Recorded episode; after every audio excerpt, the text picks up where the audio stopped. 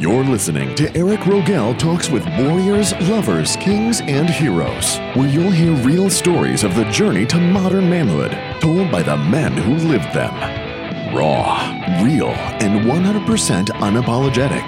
And now, here is your host, Eric Rogel. Hey, this is Eric Rogel, and thanks for joining us on Warriors, Lovers, Kings, and Heroes. This is where each week you'll hear real stories of the journey to modern manhood told by the men who live them.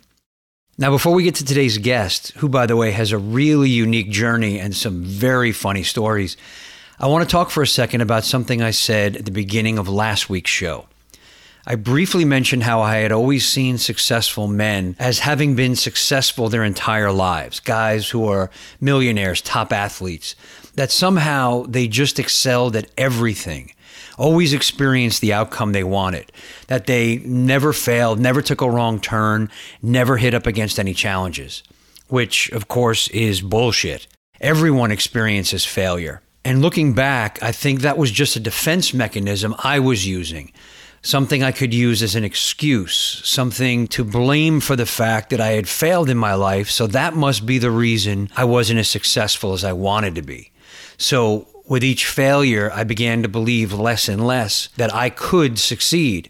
But the more I actually sat down with highly successful men, men who are the, the king archetypes I interview here on the show, the more I realized, well, yeah, not only did they have failures, but the failures they had were actually part of the reason they were successful. Now, of course, a lot of other things go into success your drive, determination, courage, passion, purpose but it was the lessons they learned from making mistakes, in some cases, huge mistakes, ones that would have crushed other men. Those lessons they learned are what allowed them to ultimately succeed. So, unlike me, they saw failure, along with facing challenges and obstacles, as something to be embraced, something to be proud of. They looked at it as another blow of the hammer used to forge them into steel. And someone said to me, and I, and I believe it was uh, one of my mentors, RJ, he called it the crooked path of life or life's crooked path. And when he said it, it made sense to me. I mean, look at nature. Nothing in nature is a straight path. Tree branches, rivers, the veins in our bodies, they're all important paths and they're all crooked paths. So it's the same with the path of our lives. No path in life is a straight line. There are always going to be twists and turns. There's going to be challenges and obstacles we go over and around. It's like that one step back for every two steps forward. They're all crooked lines on our journey that ultimately lead us to our destination, to our goals. It is also the crooked paths that teach us the most, deliver the best lessons. They make reaching the top all the more satisfying because of what we overcame along the way. So for me, the more I not only embrace my failure and appreciate the challenges that I hit, I actually stop fearing them. I stop resisting them. And I start looking for the messages and lessons that I can take away as I continue on my path. And that feels more natural, right? I mean, it just fits because as men, we're explorers, we're adventurers, pioneers. If we're not jumping into the unknown and pushing the envelope, we're stagnating and falling backwards. So each new challenge brings us new opportunities for growth, for wealth, for passion, for success. And that brings me to today's guest. His name is Mark Stern, and he's a really interesting guy. And like I said at the beginning, he's had a unique journey and a lot of great stories. In fact, we talked for over two and a half hours when we met. So I selected a few of the best stories, and I'll introduce them to you as they come. But what struck me as I went back through our interview was his crooked road to success, how his journey was anything but a straight line. And even though he was passionate about one thing in his life, which was music, and all he dreamed of was to make that his career, he was also open to taking advantage of other opportunities looking for new and different things, and as he says, throwing a lot of shit against the wall, knowing they may not all work, but taking the chances anyway. Over the course of his life, Mark talked his way into a singing group at age 12, owned his own record company while still in his teens, then made a fortune in the newspaper business. He emceed one of the most unique pageants I've ever heard of, which led him to host a late night talk show on television for years where he interviewed legendary celebrities of the time. And now, even in his early 70s, Mark owns a talent agency and still performs himself on stage regularly. As you'll hear, Mark always had exceptional drive and was pretty fearless even at a young age. As I mentioned, he always wanted to be in the music business. So when he decided at age 15 or 16 that he wanted to open his own record company, he knew he needed a mentor to teach him the business. Growing up and living in Detroit, Mark decides to go for the best mentor he can find. He wanted Berry Gordy to be his mentor, and he told me how he talked his way into Motown Records. I really wanted to open my own record company. That was the big thing. Mm-hmm. So I said, I got to find somebody to teach me the business. I mean, I could sing, I could, I could sign with somebody, but I wanted my own label. So you had a real passion for music, I do. I really do. Is that really the only thing that you were really passionate about back then? I mean, was that your your main focus? I didn't care about school. I just wanted to to get out and and go and do my thing, and that's what wound up happening when I decided I am. There was a new label called Motown, mm. and uh, Berry Gordy uh, was it was a startup. He'd only been in it for a while, but he had some some named people who I thought were going to become big names. So I started going down there after school every day, driving down there in my '57 Chevy. Would would go in the in the front door, and and there was a woman sitting at the desk who uh, turned actually was Thelma Gordy. It was it was Berry's wife and I told her why I was there. I want to learn the business. And she said, Well, you know, he's, he's pretty busy right now. And I just kept going day after day after day until one day she said, All right, look, I'm going to get you in. And she walked me down the hall, and I remember Motown Studio. It was Hitsville, USA on, on Grand Boulevard. There, there was a glass partition on the right side that you could see the rehearsal room. And uh, Marvin Gaye. Now, remember, these people, nobody knew who they were yet.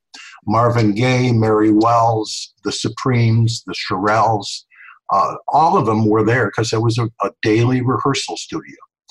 And so, do you know who they were at the time when no, you were walking down the halls? You just no saw idea. people in the thing. You had no idea they were going to become legendary. I had no idea they were just entertainers trying to make a record and make a name for themselves. After probably my 10th or 11th time going in there, Thelma Gordy said to me, Okay, I'll take you down the hall. I'll introduce you to, to Berry. And, and she did. She took me down the hall, introduced me to Berry. And uh, now remember, I'm the only white guy in the place. So they're looking at me like, what the hell are you doing here? You, you know, I was, I think I was 15 or 16 years old. And uh, she introduced me to Berry, and I went into his office, and I'm very nervous.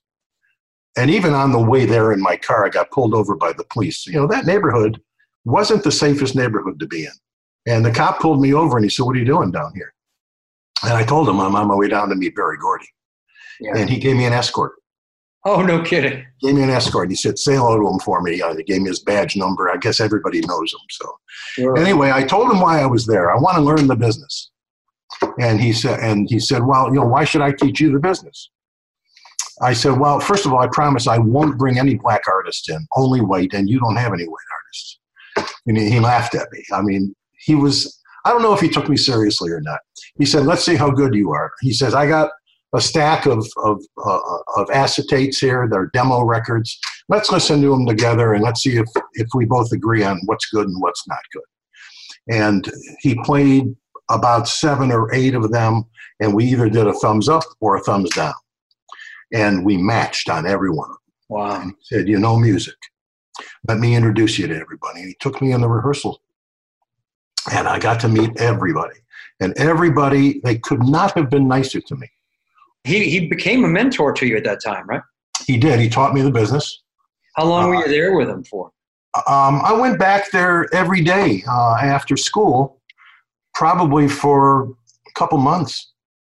And I got f- even friendlier with everybody to the point that I would actually be in the studio while they're recording. I actually sang background on a couple things. I just, I loved it. I was in heaven doing this stuff. Um, and I just knew that it, everything that he was working on was going to be a hit. And uh, most of them were. Uh, the groups became so famous. There was one incident I remember being in the studio, standing next to little Stevie Wonder at that time. Wow. And he was doing a recording, and, and uh, in the control room, they kept saying, Stevie, I'm hearing a noise. I don't know what that noise is, but it's having an effect on our on our finished product.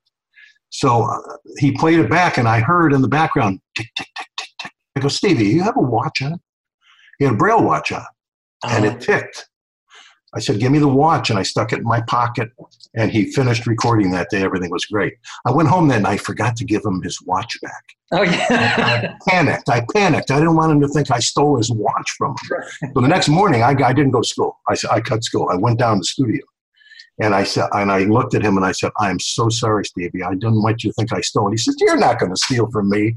Everybody was just delightful. They were so nice. And now Berry himself. I mean, here's a guy who's starting probably you know the legendary recording studio and label of all time and he's got this high school kid who comes in and just based on you and he liking the same music he then is going to teach you how to run a business like this well that's that's kind of a case of giving back and and um, i believe in that and i had hoped that he did and he did there are a couple things here that really hit home for me in this story. First is Mark's determination, how he went back day after day because he knew this is what he wanted to do and this was the man who could help him. And what blows me away is that he did this in his early teens. You know, I know when I was a teenager, I didn't have the courage or the will to walk into the office of a man like Berry Gordy, let alone going back after being told no over and over. So Mark's courage here is inspiring. But the thing that really hits home for me is Berry Gordy. Here is a man who is building and running the most influential recording company of the time with some of the biggest stars of the time.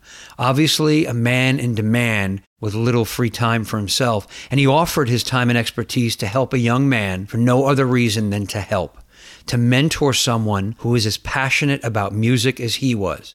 Keep in mind, this was in the early 60s when segregation was in full effect and racial tensions were high. And with all of that going on, here is a successful black man mentoring a young white teen.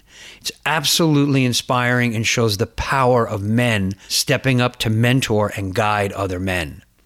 After Mark spent several months learning the business at Motown, he left to start his own record company.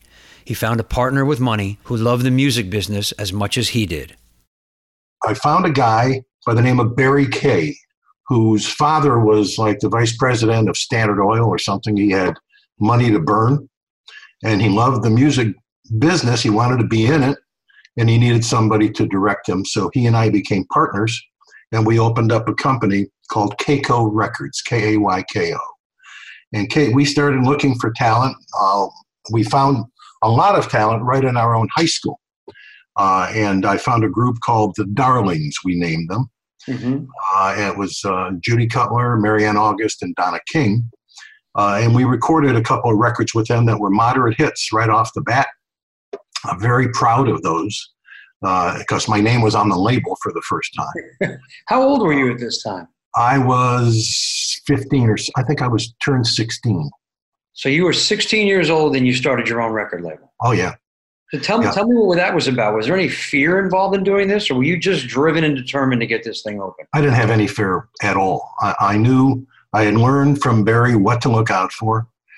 As long as I had the money backing me and, and paying for the sessions, I could look for talent. The Darlings were great. We put out a record called Big Wheel, and uh, it was, as I said, a moderate hit. We backed it up with another one called Two Time Loser and uh, the writer for uh, these records was Marty Coleman, mm-hmm. and uh, and then we found a guy by the name of Rick Drapkin, who's who used the name Ricky Martel. That was not a hit. Uh, it was good, but it wasn't a hit. And I went out looking for more talent and went to some of the high schools for their shows, and found a group called the Reflections. And the Reflections uh, were a uh, a four man group who I loved their sound. I thought we could really do something, and they had some music that they had already written.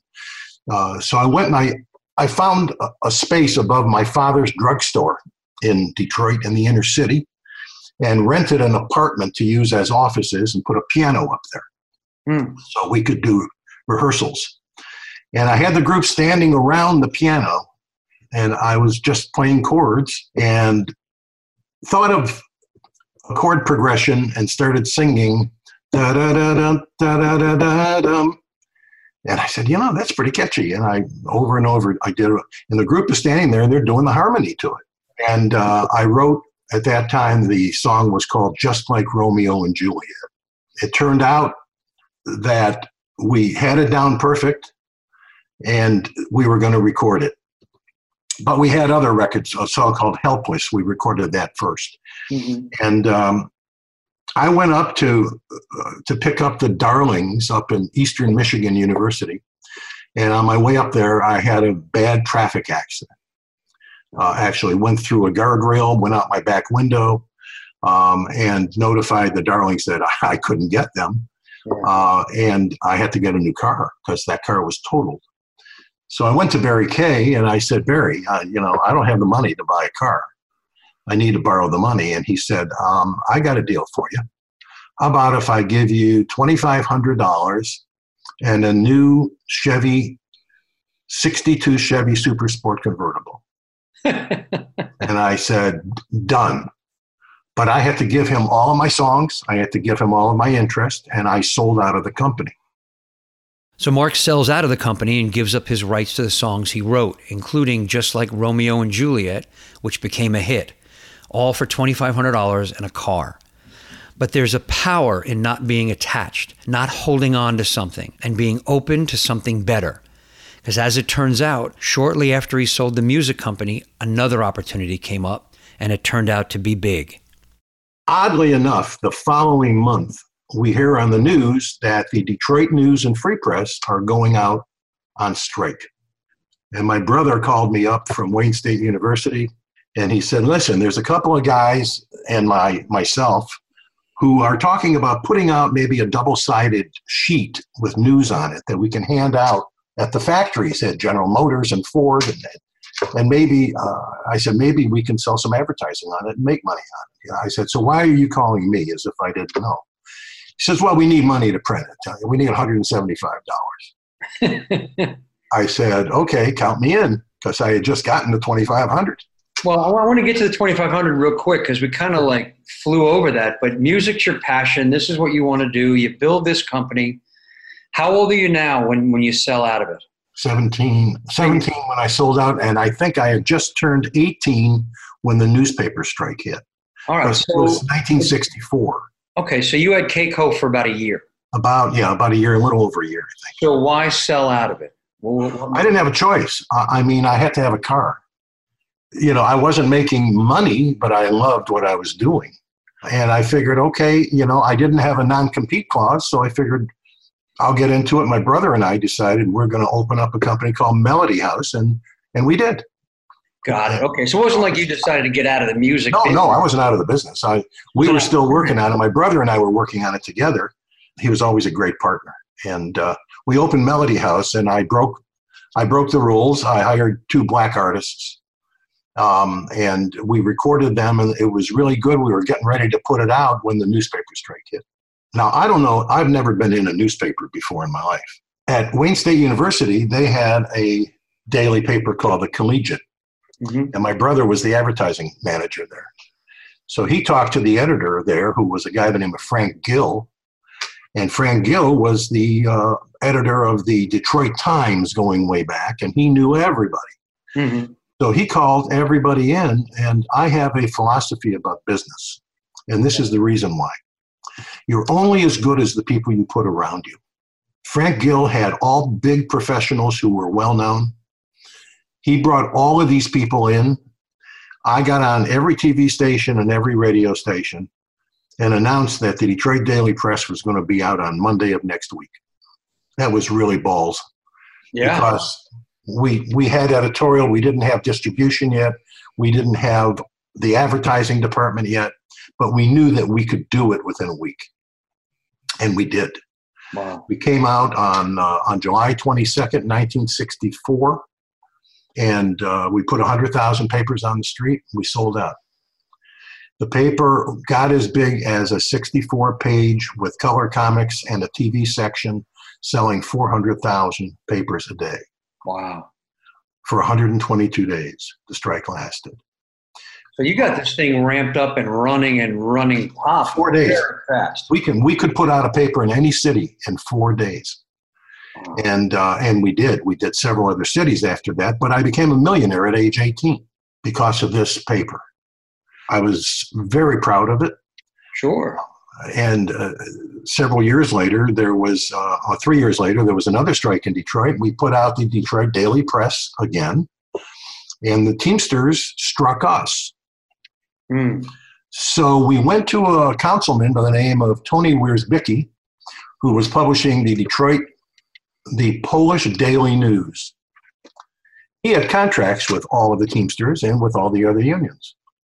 So we put together the Detroit American and published for almost six months and made more money on that paper than we did on the 64 paper. We, we circumvented the union stopping us from putting it out. We, were, we became known, instead of being the Stern brothers, we became known as the Zigzag brothers because if they zigged, we zagged. I loved it. I loved the excitement. It was all great. Did you ever have any blowback on this from going against the, you know, the striking? Uh... No, as a matter of fact, uh, in in '78, uh, we put out the New York Daily Press, became the second largest daily newspaper in the country, uh, putting out more than a half a million papers a day. We also, after that one, put out the Minneapolis Daily Press and the St. Louis Daily Press. Wherever there was a strike, the Stern brothers were there the first day and have, would have a paper on the street in four days.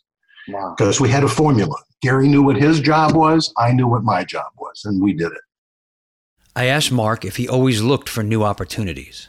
I look for opportunity always. And it's a matter of being in the right place at the right time. And you can't be in the right place at the right time if you're sitting home waiting for somebody to knock on your door.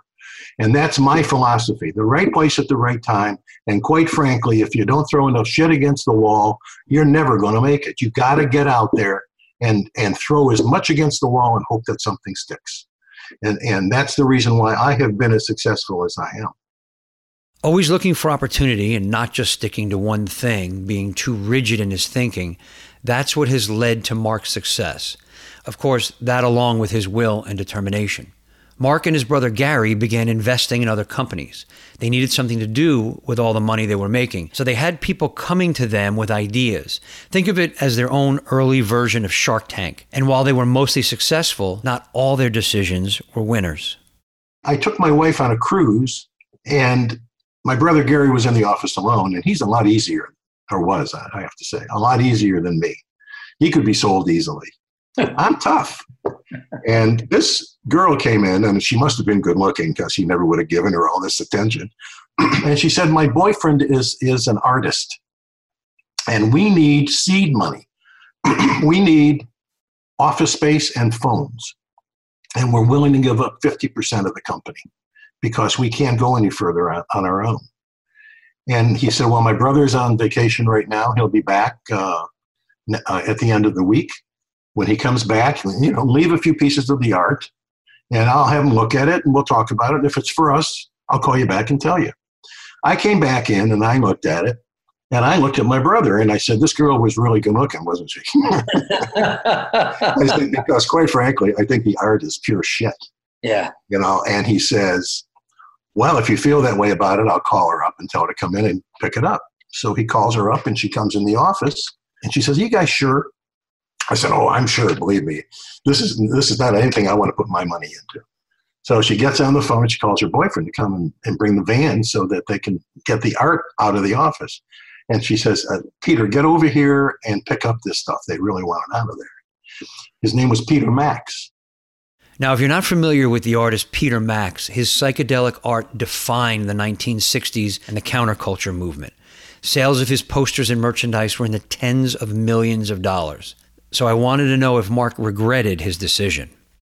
You don't always make the right decision, but yeah. you got to make decisions. And if you're only right once out of 10 times, and it's a big enough decision, you're going to make a fortune. And that's that's what happened with me. The newspapers are where I made my money. The entertainment business was okay, and I loved my that was my first love, and I made money in it. But the, but the newspaper business was was where it was at for me.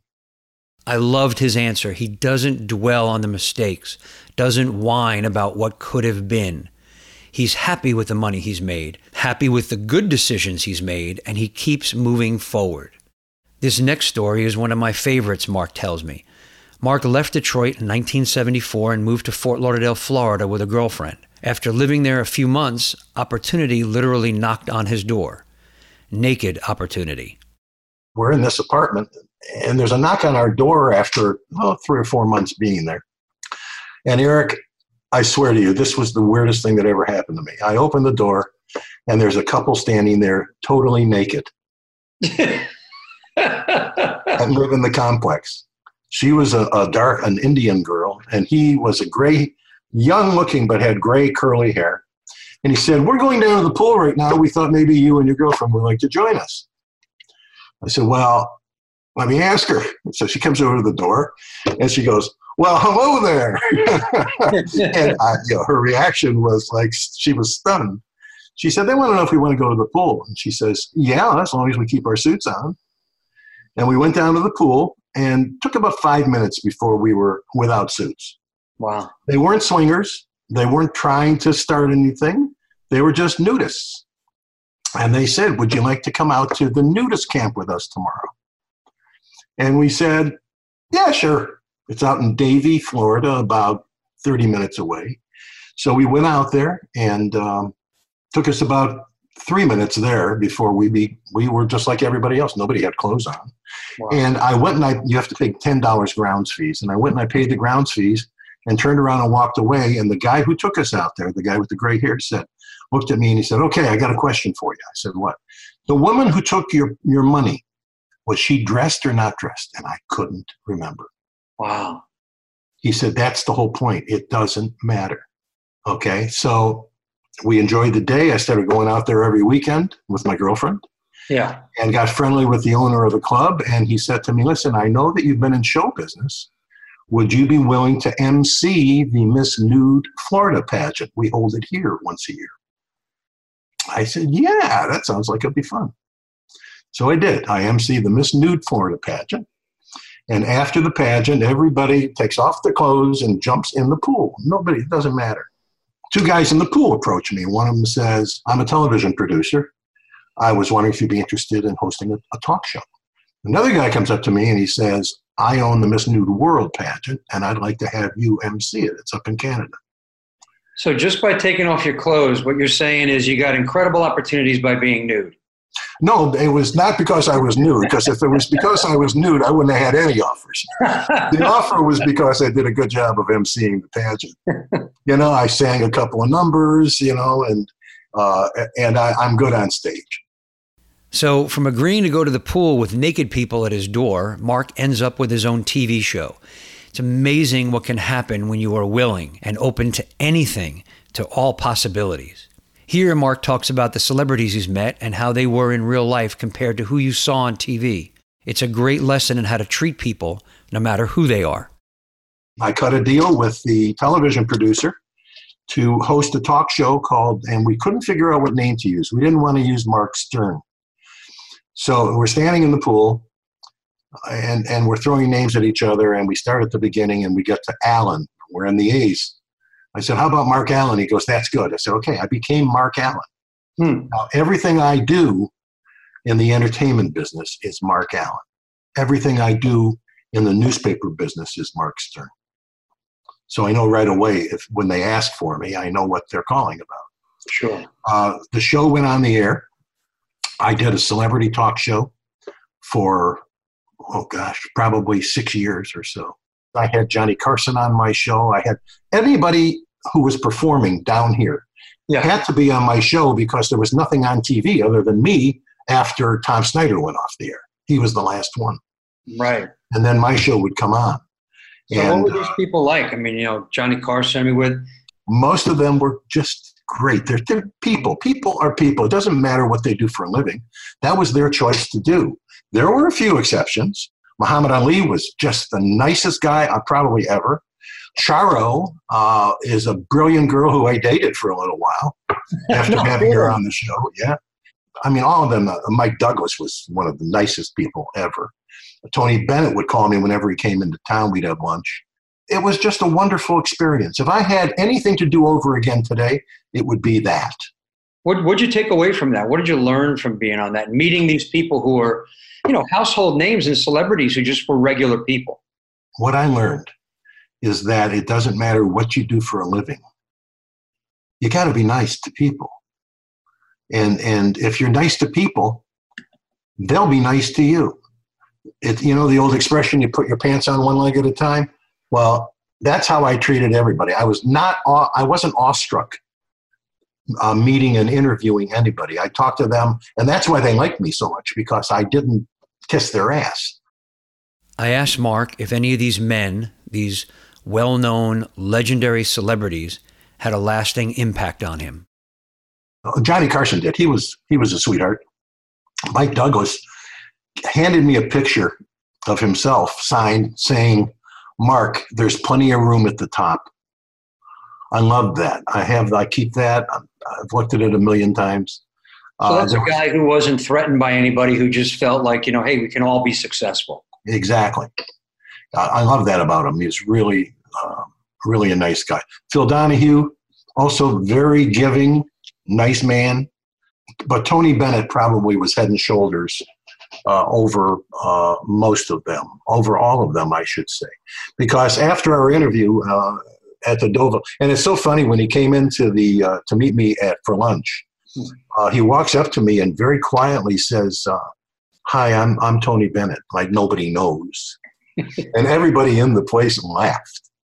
And he sat down, and I did kind of a little mini interview with him before we uh, started doing the videotaping for the for the on air interview. Uh, and he he said we we talked about his art, and he took me up to his suite, and his artwork was magnificent. The man is such a talent. Wow. Really. Yeah. I, there were there were a lot of them that uh, I got to know um, on a personal basis, and I, I enjoyed that. I get along great with show people. I always have. Treating people, even legendary famous people, with respect is important, and it served Mark well in his life and career. There were a lot of people in Mark's life, especially early on, men like Berry Gordy, who did a lot to help him when he needed it. I asked Mark about doing for others, and he told me that for him, it was never about making money, but about working with others and helping them succeed. He told me a quick story about a credit counseling business he opened with a close friend, the first business he opened in Florida, right before the TV show opportunity came, and how it changed his friend's life. It was uh, helping people get out of debt and we were a free service. We got our contributions from the, the creditors to help keep us afloat. And we helped thousands of people get out of trouble. And they were, they were very thankful for that.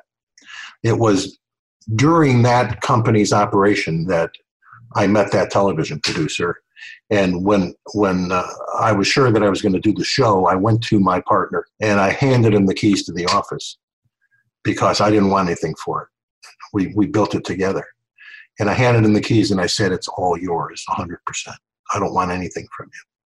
And he brought his son in and they became a multi million dollar company. Are they still running it today? He retired. He's 93 years old. He's still, he's still with us. And his son moved back to Detroit. Uh, and he is an author of a half a dozen books. Uh, a very talented guy. There's a powerful message there, one I know I needed to hear.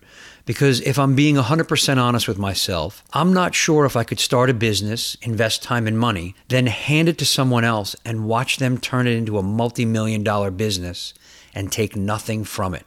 And then be genuinely thrilled for their success. Yet Mark does that and is proud of what they built the business into, and in his part in making that happen for them. I'm imagining what the world would look like if more of us did that, if more of us supported each other in that way. One of the other businesses Mark runs now is a talent agency. He books gigs for more than 400 entertainers in South Florida. I asked him how his agency got started, and it turns out it started because Mark's own agent wasn't acting in integrity, so he stepped in. We were doing about 200 shows a year.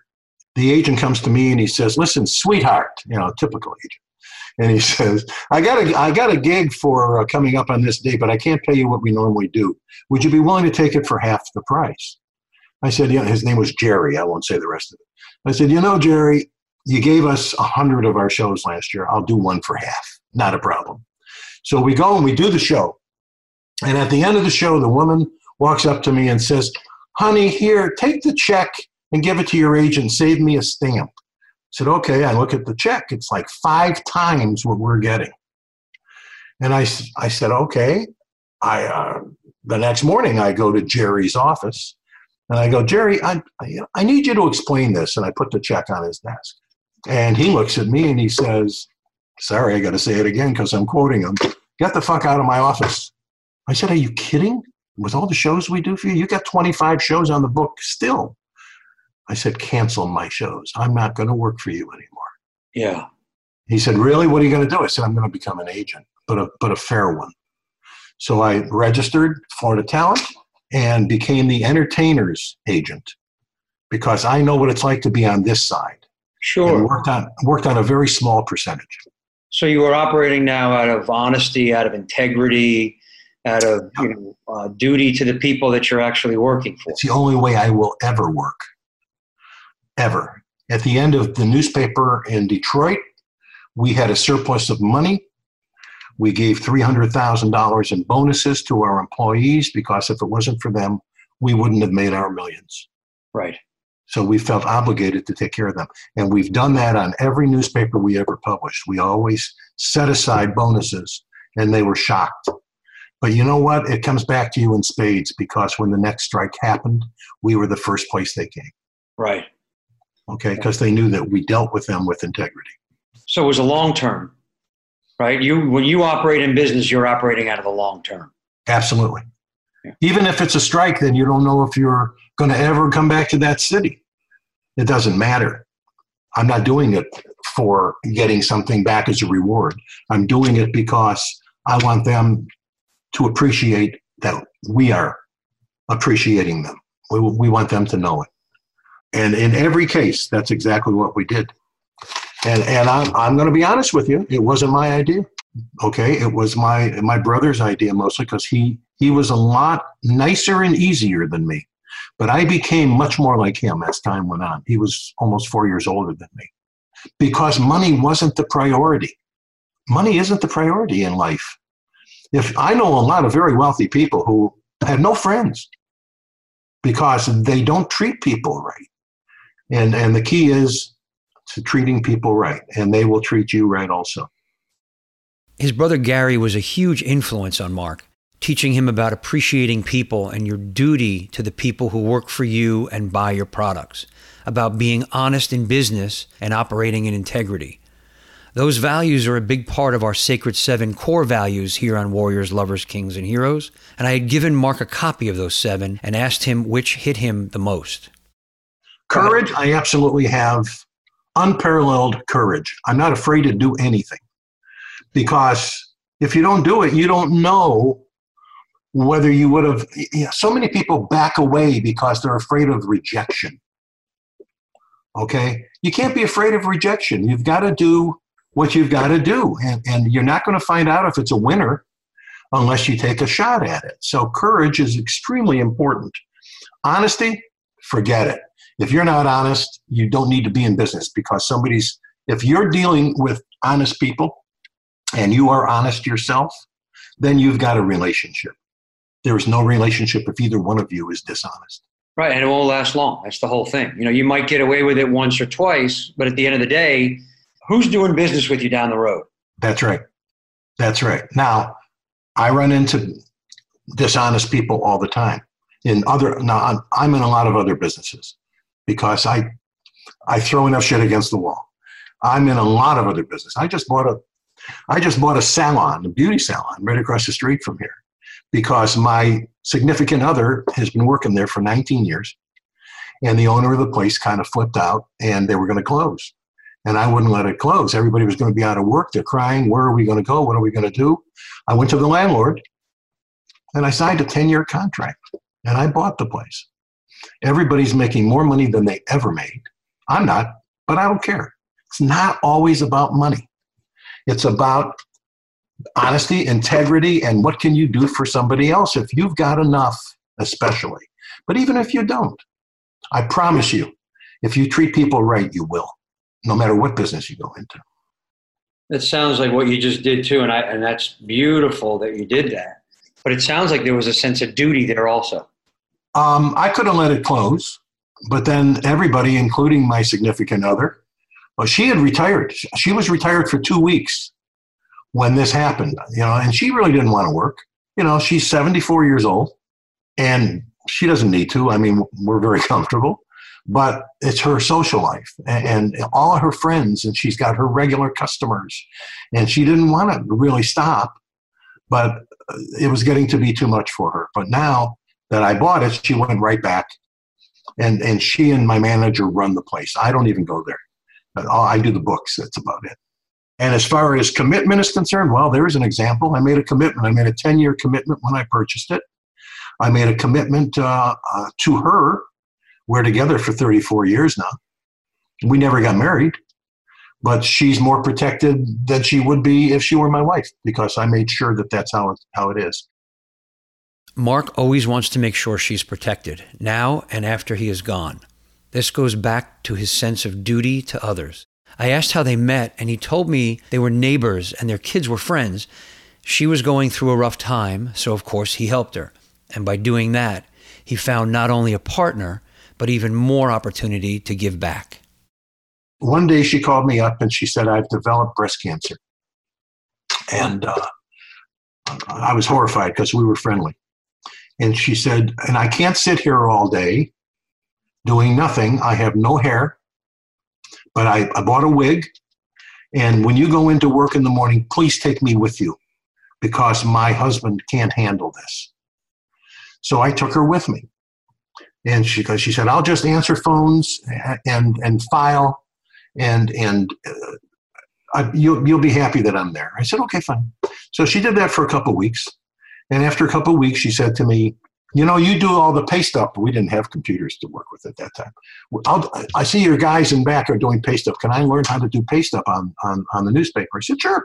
You want to come back at night? Come on back. I didn't come back. I was I was home.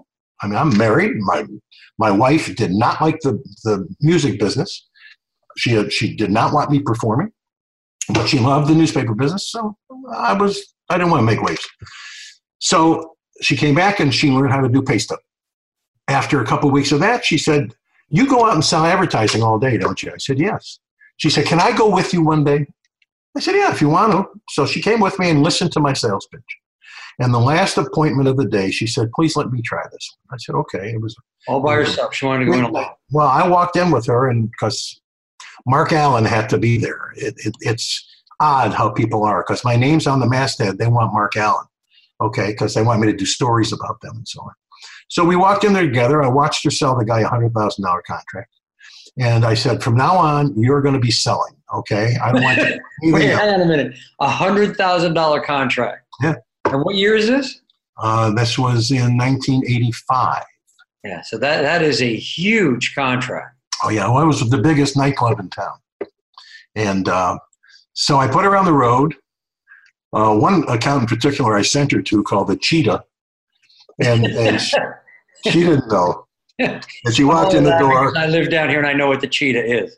She walks in the door and she gets on the phone with me and she says, You son of a bitch. I go, what? She says, the only thing this girl had on was an ankle bracelet. so uh, anyway, she was a great salesperson. I, I, I really couldn't afford to pay her the commissions. I, so I made her a partner. And she was thrilled. Her husband wasn't. And she became very self sufficient, didn't need him anymore, divorced him. Mm. We found her in an apartment. She developed breast cancer a second time and she developed breast cancer a third time. Mm. And we were going to all of the breast cancer functions, fundraisers, we were doing everything. And I said to her, Listen, I have an idea. She said, What? I said, Let's open a foundation and raise money because we met so many women who couldn't afford to pay for the surgery or the psychoanalysis in a lot of cases. Right. After the surgery let's raise money for them and, and get a doctor's panel who are all involved in breast cancer. And we opened the Pink Ribbon Foundation. And the Pink Ribbon Foundation raises money. I do concerts. I bring in, because I have a line to all the entertainers as my Florida Talent Corp, I bring in my best entertainers and we do we do fundraisers at the hospitals. They charge us nothing. The entertainers charge us nothing. Wow. Whatever we raise goes to the women who need the money. And we make sure that they need the money before we release it to them. Right. We pay the doctors directly. We don't give it to them. And we also sponsor their recovery group meetings uh, here in South Florida every every week. So we're doing a lot on that front and very proud of, of what we're doing. And, and we raise money. A lot of it comes from the uh, Harry Mangurian Foundation, uh, who is a, a very philanthropic, who was a very philanthropic man and who was wonderful to people also. And his, his organization donates a lot of money to our group. I asked Mark about his duty to give back, and we got into a discussion of honor, of being fair in business and making sure everyone benefits from the deal and the impact that can have. Your last item on here, because commitment, duty, and honor mm-hmm. go without saying, that that is so important to me, especially the honor. I learned that from my brother. Tell me. Well, he was, as I said, he was uh, a much easier going. Uh, he would, if we were in negotiations uh, for something, he would give away the farm every time. He would give away the farm. He didn't really look at what we were left with, even if, even if in, we had an opportunity to make a lot more money. He didn't even go for that. He he went for what he was comfortable with and to make sure that they're making money in this contract or they're not going to stay with it. And he, he taught me. He really did. And, and for me to say it in these words now is probably the first time I've ever said it out loud. Uh, unfortunately, he died last year. Mm, sorry uh, And uh, it was a terrible loss for me. Um, but nevertheless, it's uh, he was he was the maker of the rule throw enough shit against the wall because he found the deals and I negotiated the deals. And it worked like a charm. I mean, we made so much money together and uh, and we made so many friends doing it. At his funeral, uh, it was just packed with people that we had grown to love and who loved us. And very important to me. And I would think that in business, I mean, the way he did business, like you said, with honor and making sure everyone was happy, I mean, that proves that lasting legacy of his, right? Yeah, it does. It does for me. Mark then told me a quick story about working with the Jerry Lewis Telethon. It was about giving the kids something to do, a sense of self worth and accomplishment, more than just being the recipients of donations. So I came up with this idea because I had co-hosted the Jerry Lewis telethon one year to get in touch with Jerry Lewis and see if we can get Jerry's kids to sell our newspapers on the corners. The kids that were able to on the corner to sell the papers and usually with their parents, it gave them a sense of belonging, it gave them a sense of accomplishment, and it gave them an opportunity to make some money. And we paid them double we didn't care whether we made money or not. They were thrilled. They were all thrilled. That's an example of, of giving back again. Through my life, all of it has been in everything that I've done, there is an example of giving back. Because if you don't give back, you don't deserve what you got. You know, when you start out, you need the money. That's all you're thinking about is making the money.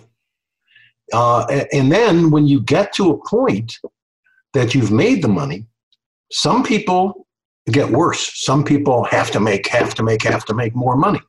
And some people say, I have enough to be comfortable.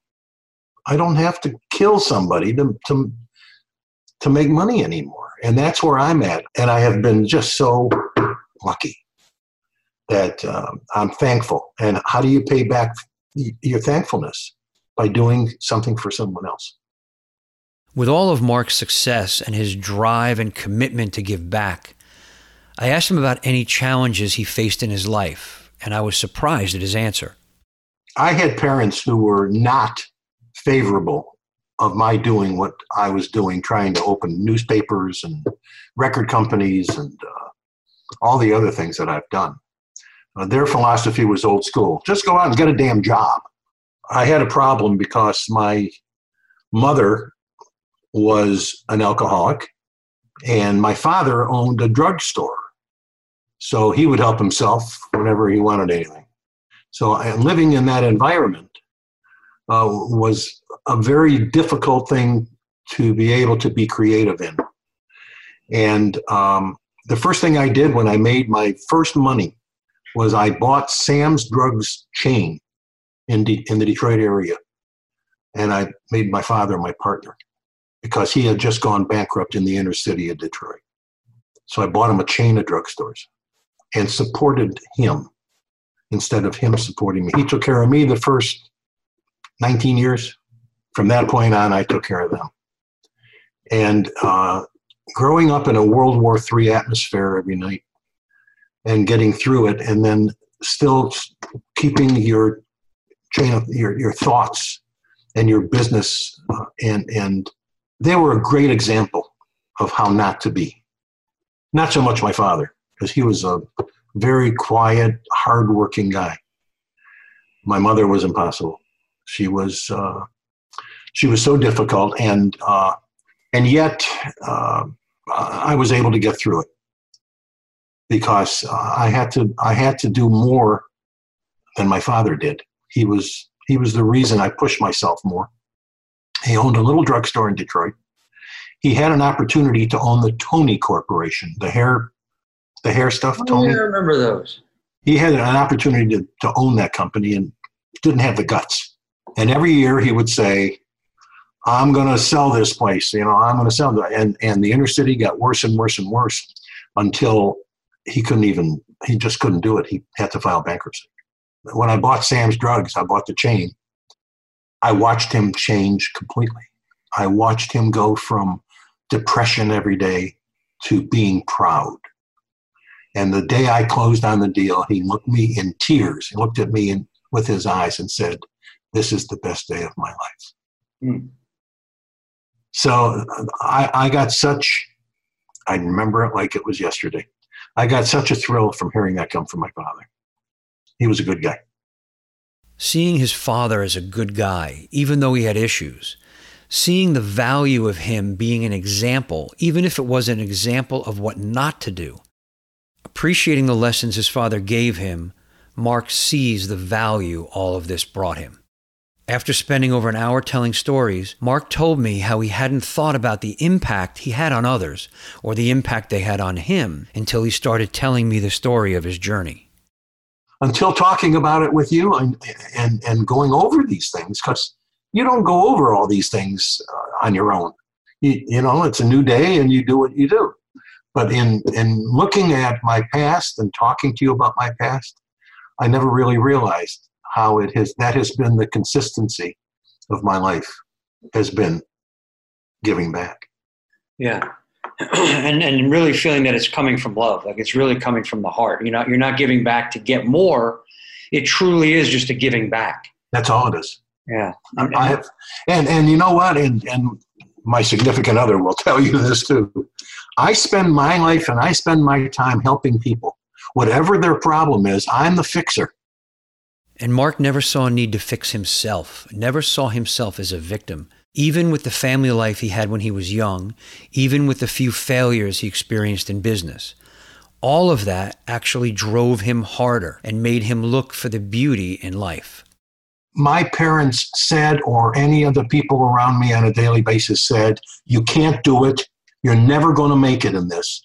The harder I fought to say, You guys are wrong and I'm going to show you. I have a friend who developed uh, cancer, pancreatic cancer, stage four. And he looked at me and he said, They have this new treatment uh, out in Utah. I'm going to go out there and try it. And he and, and his girlfriend, who worked in the beauty salon, she wanted to marry him before he died. So I made arrangements to have clergy come into the hospital and marry them before he went because he was in and out of, of, of oxygen and uh, couldn't breathe on his own. So I had one of my very close friends go there and marry them. And they went off to Utah on this treatment. And I encouraged him every step of the way do what you have to do. I got a Facebook post from him last night and his wife now saying that they just did all the tests and he is 90 plus percent free of cancer. Whoa, from pancreatic stage four. Pancreatic stage four. Which is typically a death sentence. He knows it, but he wouldn't let it beat him. He said, I'm going to beat this thing. Uh, they, they went on Facebook as uh, Go Team Craig. Craig is his name. 231 people joined it. And, and I'm so proud of them. I, I mean, go there and to do this treatment and stay positive. They went whitewater rafting yesterday. Wow. This is a guy who was on a ventilator who was like this close to dying. And, and they went out whitewater rafting. And, and I'm so thrilled for them. And I encouraged them as much as I could. And I, I just, I can't tell you how, how happy. My heart was smiling when I heard this news last night. That's all. Oh, absolutely. That's beautiful. I mean, you can't, there's nothing else in life you can experience like that. After hearing that, I asked Mark about his favorite life lessons.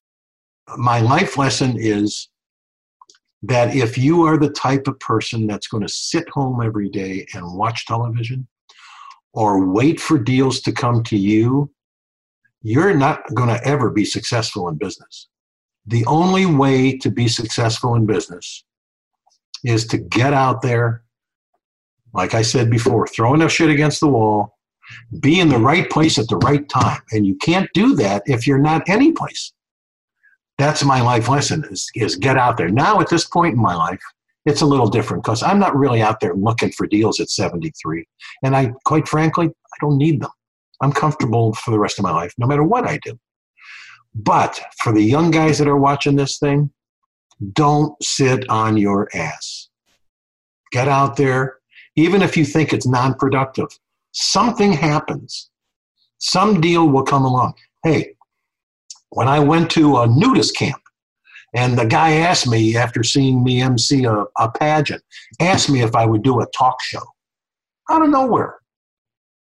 I wind up being a very successful talk show host. And that couldn't have happened if I was sitting home watching TV. With taking advantage of the opportunities and, and all of his success and then helping others with success, Mark and I got into a conversation about his son. Now, Mark loves his son and he even backs him in a business that he started and he wants to see him succeed. But he is reminded that while they are related, they are very different people. He's not a businessman, he's a creative guy. And I'm just hoping that before I go, I'd like to see him really make it in, in what he's doing. Yeah. Yeah. And you will. He will. I mean, he'll have to, you know, do it his own way. He's on his own path. I, I, I get that.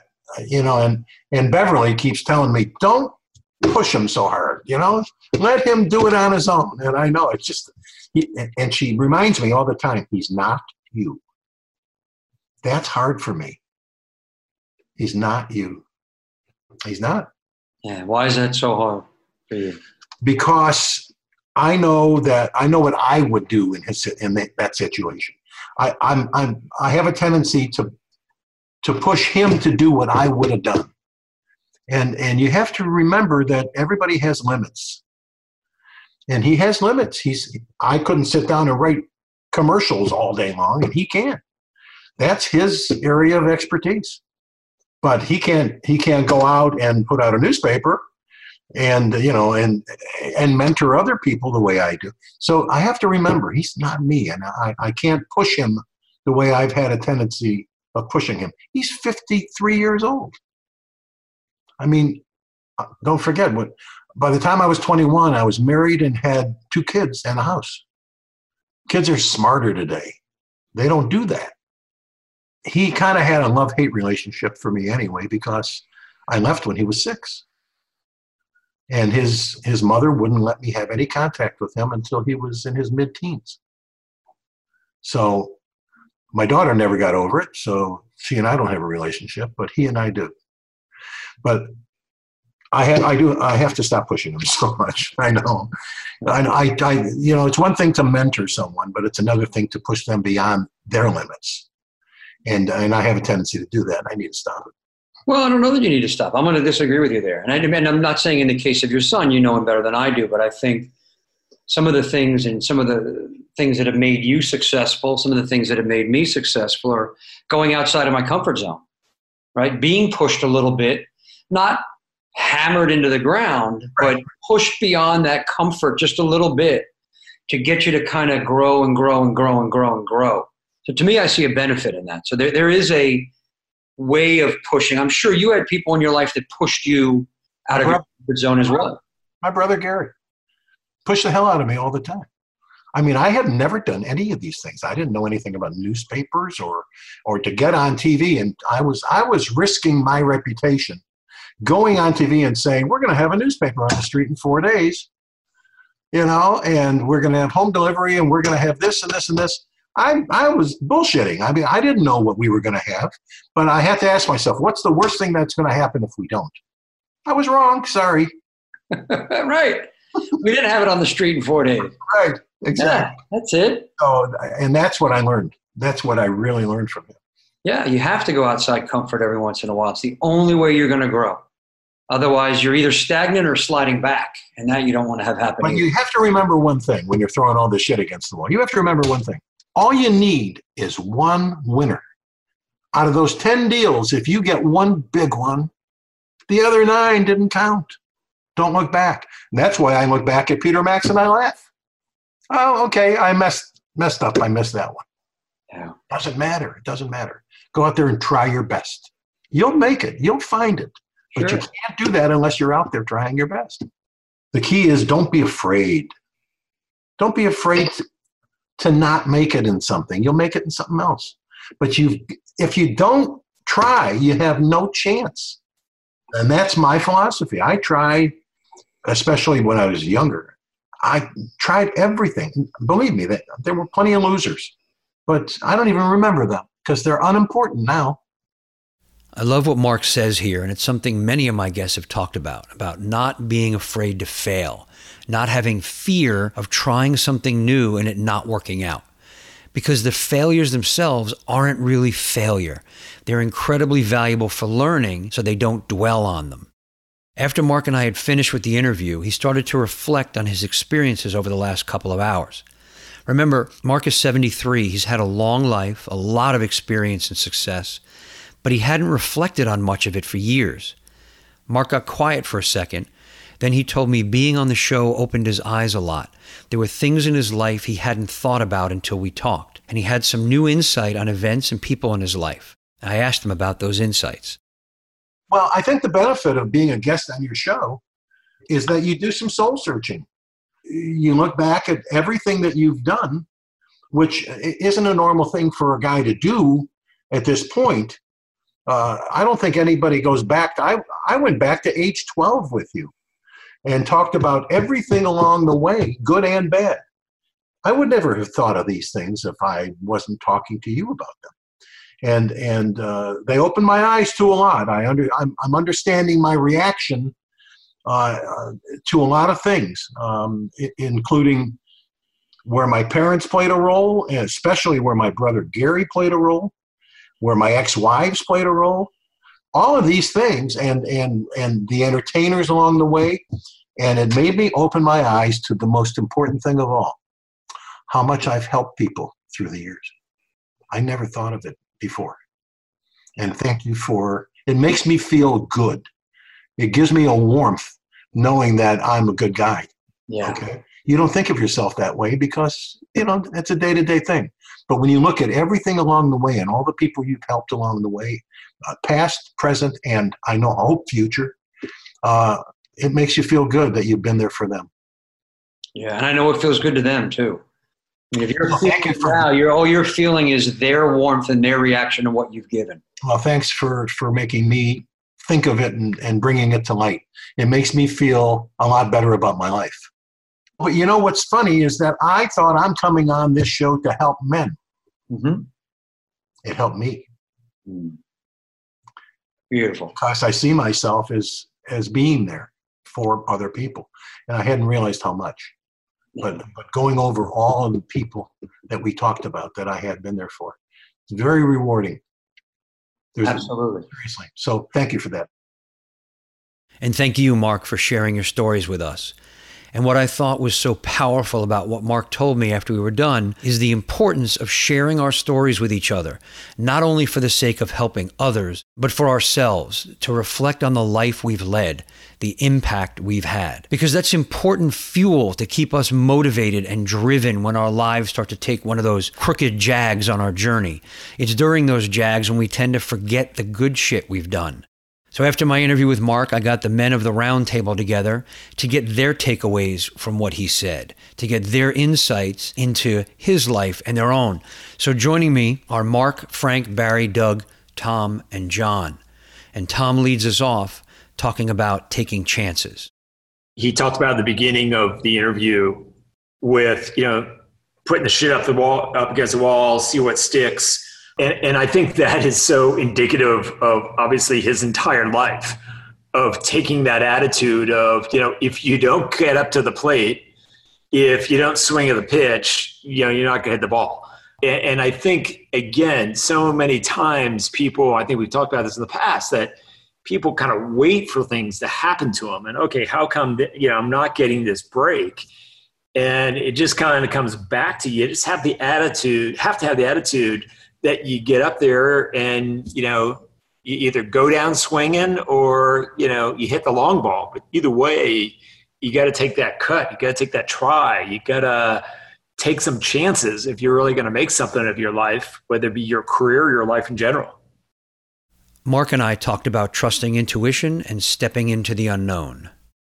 When i trust my intuition and i go do the things that i enjoy and i get to the right places there's always opportunities right there waiting for you. Yeah, it's just it's stepping into that unknown, right? Like boldly stepping into the unknown and just having the courage to go, yeah, I'm, I'm going to go ahead and do this, but also having the self honesty to go, I don't know what the hell I'm doing, but I'm going to learn as I go, and I'm just going to make sure that I'm really, really good at it. So, I mean, it's something that I really had to look at, you know, for me and myself was where has that lack of self belief, lack of courage, lack of willingness to kind of do something I don't know kind of held me back from, like you said, Mark, like an adventure.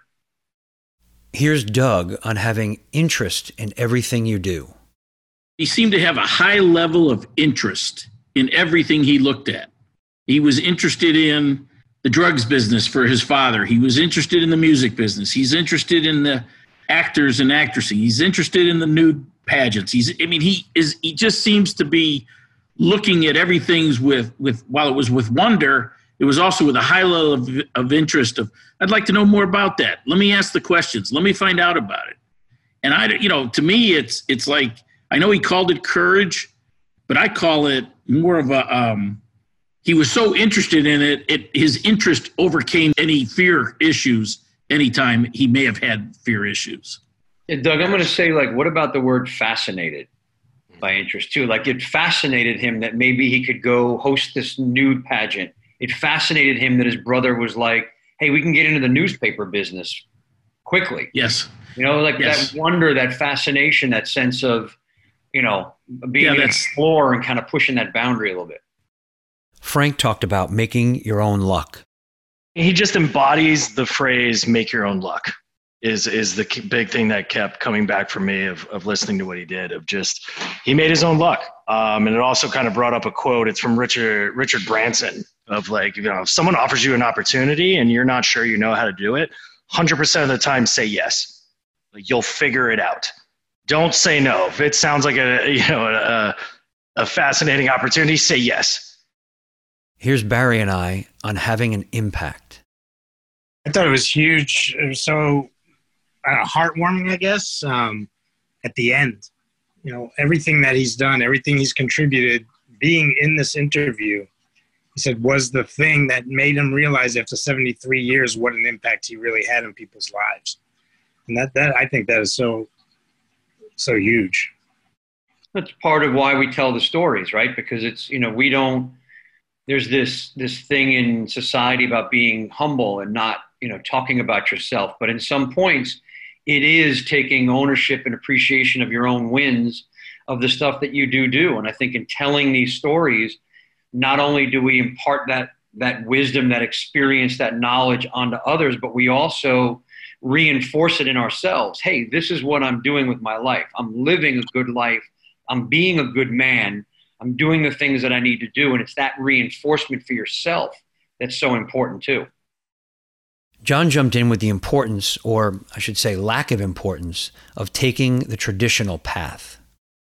There's a theme that keeps coming up with these interviews, and it keeps getting stronger is where these successful men have not gone through the traditional path of let me get good grades, do well in school, uh, go on to my job and do this. They've all kind of just done their own thing, been sovereign about it uh, from young ages, or they've gone through some difficult times and they're not focused on that traditional path that everybody feel that feels they have to follow. And they go out and they do their own thing and they succeed. And it's uh, interview after interview it keeps coming up. And it's just one thing that i'm aware of as i listen to these things and kind of that that off the off the regular path that these guys take. And and even as a young kid at 12 years old i mean trying to think of myself at 12 years old trying to do something that bold and going into this place and just basically demanding that I that I get a chance. It's just, it's amazing the uh, I, I, guess the word for it is like that that childish uh, innocence that you can do anything,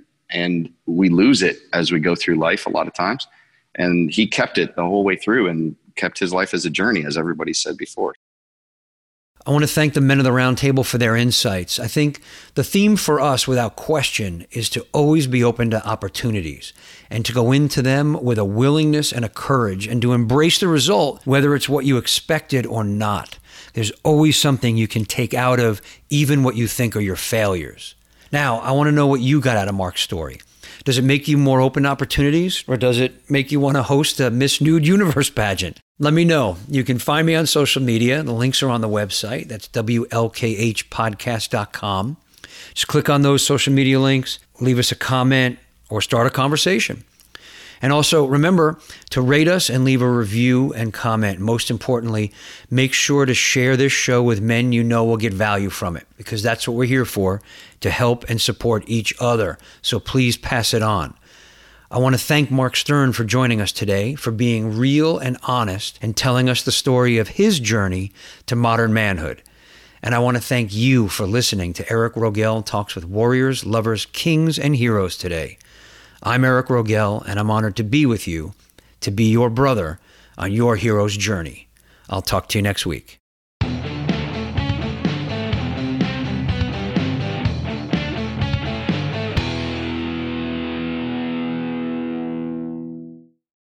I'm Ken Harbaugh, host of Burn the Boats from Evergreen Podcasts. I interview political leaders and influencers, folks like award winning journalist Soledad O'Brien and conservative columnist Bill Kristol, about the choices they confront when failure is not an option. I won't agree with everyone I talk to, but I respect anyone who believes in something enough to risk everything for it. Because history belongs to those willing to burn the boats. Episodes are out every other week wherever you get your podcasts.